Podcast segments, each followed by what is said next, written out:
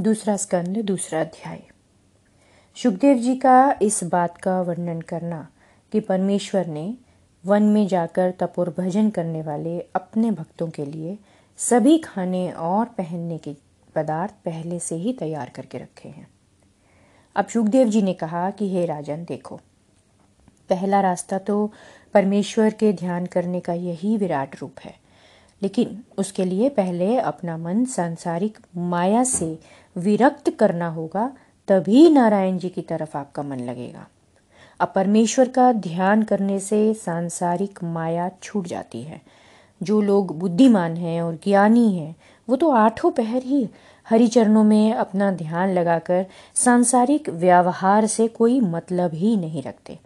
अब शायद तुम ये बात सोच सकते हो कि कोई भी मनुष्य जो अपनी गृहस्थी छोड़कर वन में जाकर श्री नारायण का तप और स्मरण करे तो उसको भोजन, वस्त्र और बर्तनों के बिना कितनी परेशानी होगी?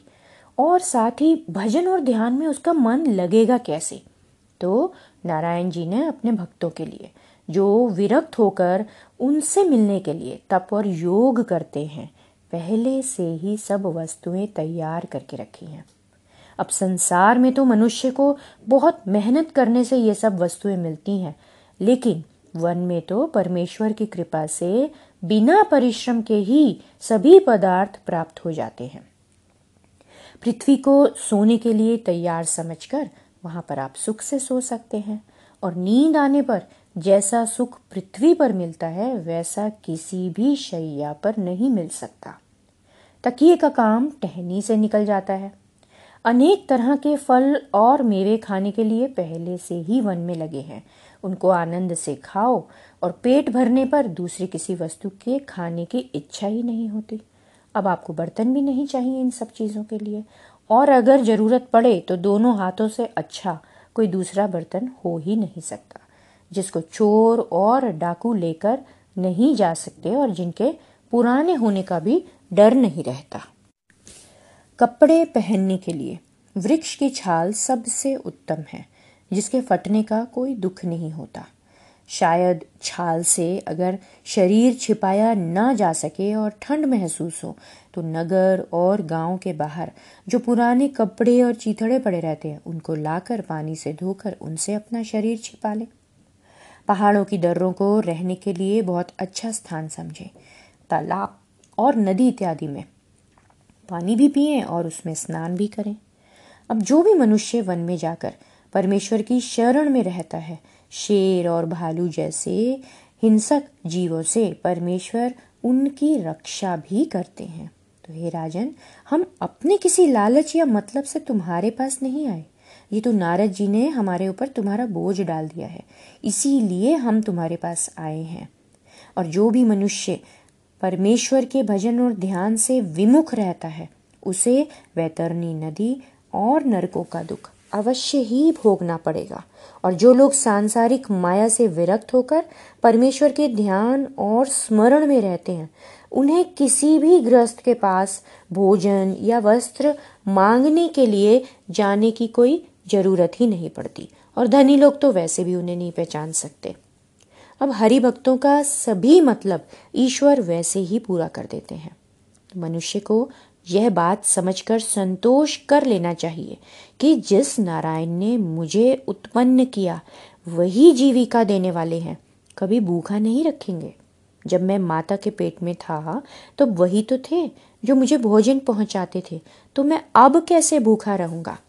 तो जो मनुष्य यह हाल जानने पर भी संतोष ना रखे और परमेश्वर को भूलकर हमेशा ही खाने पहनने का सोचता रहे, उसे तो मूर्ख ही समझना चाहिए। अब देखो, जो लोग गाय या बैल जैसे पशुओं को अपने द्वार पर बांधते हैं, वो उनके घास और दाने की फ़िक्र भी तो करते हैं। तो नारायण जी भी ऐसे ही सभी को जीविका देने वाले हैं। वो कैसे अपने दास की चिंता छोड़कर उसे भूखा रखेंगे? अब उस समय तो परमेश्वर ने तुम्हें नहीं भुलाया जब तुम एक बूंद पानी के समान थे। फिर उन्होंने ही अपनी महिमा से तुम्हारे हाथों में दस उंगलियाँ उत्पन्न करके दोनों कंधों पर दो भुजाएँ बनाई। तो तुम अब कैसे ये जानते हो कि वो तुम्हें भूल जाएँगे? हे राजन, किसकी इतनी सामर्थ्य है जो वो उनके गुणों का हाल जान सके? तो सबसे पहले तुम रोज सांस चढ़ाने का साधन करो। योगाभ्यास के द्वारा अपने प्राण ब्रह्मांड तक चढ़ाओ। फिर एक कमल के फूल का ध्यान अपने मन में करो, जिसमें एक हज़ार पत्ते हों और जिसका मुँह नीचे की तरफ़ हो। अब अपने ध्यान में उस फूल का मुख ऊपर की तरफ़ करो। अब यह साधना लगातार करने से मन इतना निर्मल हो जाएगा, जैसे जंग लगा लोहा साफ़ करने पर चमकने लगता है। अब जब मन शुद्ध हो जाए, तब इस फूल में उसको परमेश्वर का एक बहुत सुंदर छोटा सा स्वरूप दिखलाई देगा और ऐसा सुख मिलेगा जैसा कभी नहीं मिला होगा। उस सुख पर वो मोहित होकर कभी किसी दूसरी वस्तु की इच्छा ही नहीं रखेगा। अब इस पदवी पर पहुँचने वाले को ही अच्छा योगीश्वर माना जाएगा फिर उसको किसी भी यज्ञ, तप इत्यादि की ज़रूरत नहीं पड़ती।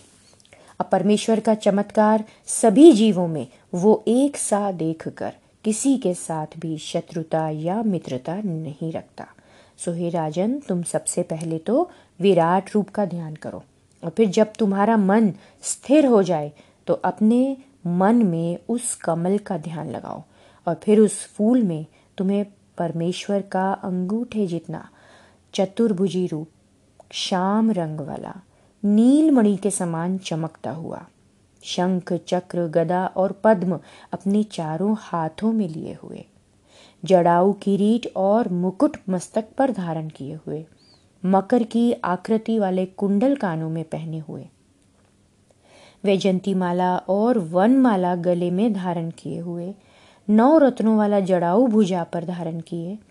घुंघरूदार करदनी कमर के बीच पहने हुए, पैरों में कड़ा पहने पीताम्बर बांधे उपरना ओढ़े हुए, लंबी भुजाओं वाले सुंदर नयन ताप हारिनी चितवन मंद मंद मुस्कुराते हुए, छाती में भृगुलता का चिन्ह लिए, वो ज्योति स्वरूप तुम्हें दिखलाई देंगे।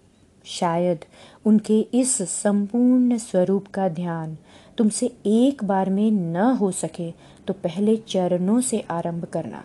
फिर एक एक अंग को अपने ध्यान में लेकर आना तो धीरे धीरे सारा स्वरूप तुम्हारे ध्यान में आ जाएगा। और जब अच्छी तरह वह रूप तुम्हारे ध्यान में आ जाए तब तुम सांस खींचने की साधना करके अपने प्राण मस्तक पर चढ़ा लेना। अब जिस समय मनुष्य के प्राण ब्रह्मांड को तोड़कर निकलते हैं तो वह जीव सूर्य मंडल से होता हुआ वैकुंठ पहुँचता है और फिर उसका आवागमन नहीं होता। अब जो लोग यज्ञ, तप, दान और तीर्थ इत्यादि करके अपना तन त्याग करते हैं, वो चंद्रमा के द्वार पर देवलोक इत्यादि में अपने कर्मों के अनुसार जाते हैं और अपने पुण्यों के बराबर वहाँ पर सुख भोग कर उनको फिर से इस संसार में जन्म लेना पड़ता है। वो आवागमन से नहीं छूटते। मकर से लेकर मिथुन तक की संक्रांति तक के छह महीने में सूर्य उत्तरायण में रहते हैं। यह देवताओं के दिन है और इन छह महीनों में मरने वाले मनुष्य सूर्य के द्वार पर होकर सीधा वैकुंठ लोक को जाते हैं। कर्क से धनु की संक्रांति तक के छह महीने में सूर्य दक्षिणायन में रहते हैं। यह देवताओं की रात्रि है और इन छह महीनों में मरने वाले लोग चंद्रमा के द्वार पर होकर देवलोक इत्यादि में जैसा कर्म किया हो, वैसा भोग कर फिर वापस संसार में जन्म लेते हैं। दोनों तरह के धर्म की राह अब हमने तुमसे कह दी। इसके अलावा कोई भी तीसरी राह नहीं है। तो हे राजन, जो भी कोई मनुष्य के शरीर में परमेश्वर का भजन या स्मरण करके अपनी मुक्ति की राह नहीं बनाता, उसे फिर से चौरासी लाख योनियों में जन्म लेना पड़ता है। और जो कोई इस शरीर में परमेश्वर को नहीं पहचानता और अपनी आयु खेल कूद या सांसारिक माया में फंस कर नष्ट कर देता है तो उसकी वह गति इस तरह से समझनी चाहिए कि जैसे कोई मनुष्य बहुत मेहनत करके एक ऊँचे से पहाड़ पर चढ़ तो गया, लेकिन ऊपर तक पहुँचने में बस थोड़ी ही मेहनत और बची थी।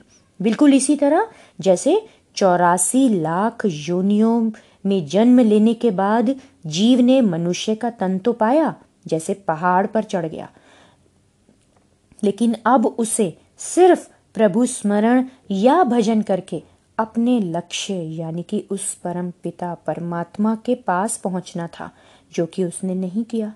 और ऐसे ही सांसारिक माया में डूबकर वो मर गया। तो जैसे पहाड़ से फिर से नीचे आ पड़ा और उसने अपना पूरा जीवन व्यर्थ कर दिया। अब मरने के बाद वो अपने मन में बहुत पछता कर कहेगा कि देखो, मैंने कितना बुरा काम किया, जो परमेश्वर को नहीं जाना और सांसारिक मोह माया में लिपट कर फिर से नष्ट हो गया। लेकिन तब तो वह बात हाथ से निकल जाएगी। इसीलिए मनुष्य को यह बात ध्यान रखनी चाहिए कि दिन पर दिन मेरी आयु कम होकर मृत्यु के दिन पास आ रहे हैं। जो दिन बीत गए वो वापस तो नहीं आ सकते। इसीलिए आठों पहर अपने मन में विश्वास रख के एक क्षण भी परमेश्वर को न भुलाएँ और नारायण जी के भजन और स्मरण में ही अपने दिन काटें। जिसने भी मनुष्य के शरीर में परमेश्वर का भजन नहीं किया, वह केवल पशु के समान है। जिस तरह ऊट और बैल की पीठ पर बोझा ला देते और उसे एक समय दाना और घास दे देते हैं तो वो उसी में ही प्रसन्न रहकर अपना सारे दिन काटता है। उसे नहीं मालूम कि कहाँ सूर्य निकलता है, कहाँ डूबता है तो बिल्कुल वही गति उस मनुष्य की समझनी चाहिए। तो हे राजन, परमेश्वर थोड़ा सा ही ध्यान करने से ही मनुष्य से प्रसन्न होकर उसे मुक्ति दे देते हैं।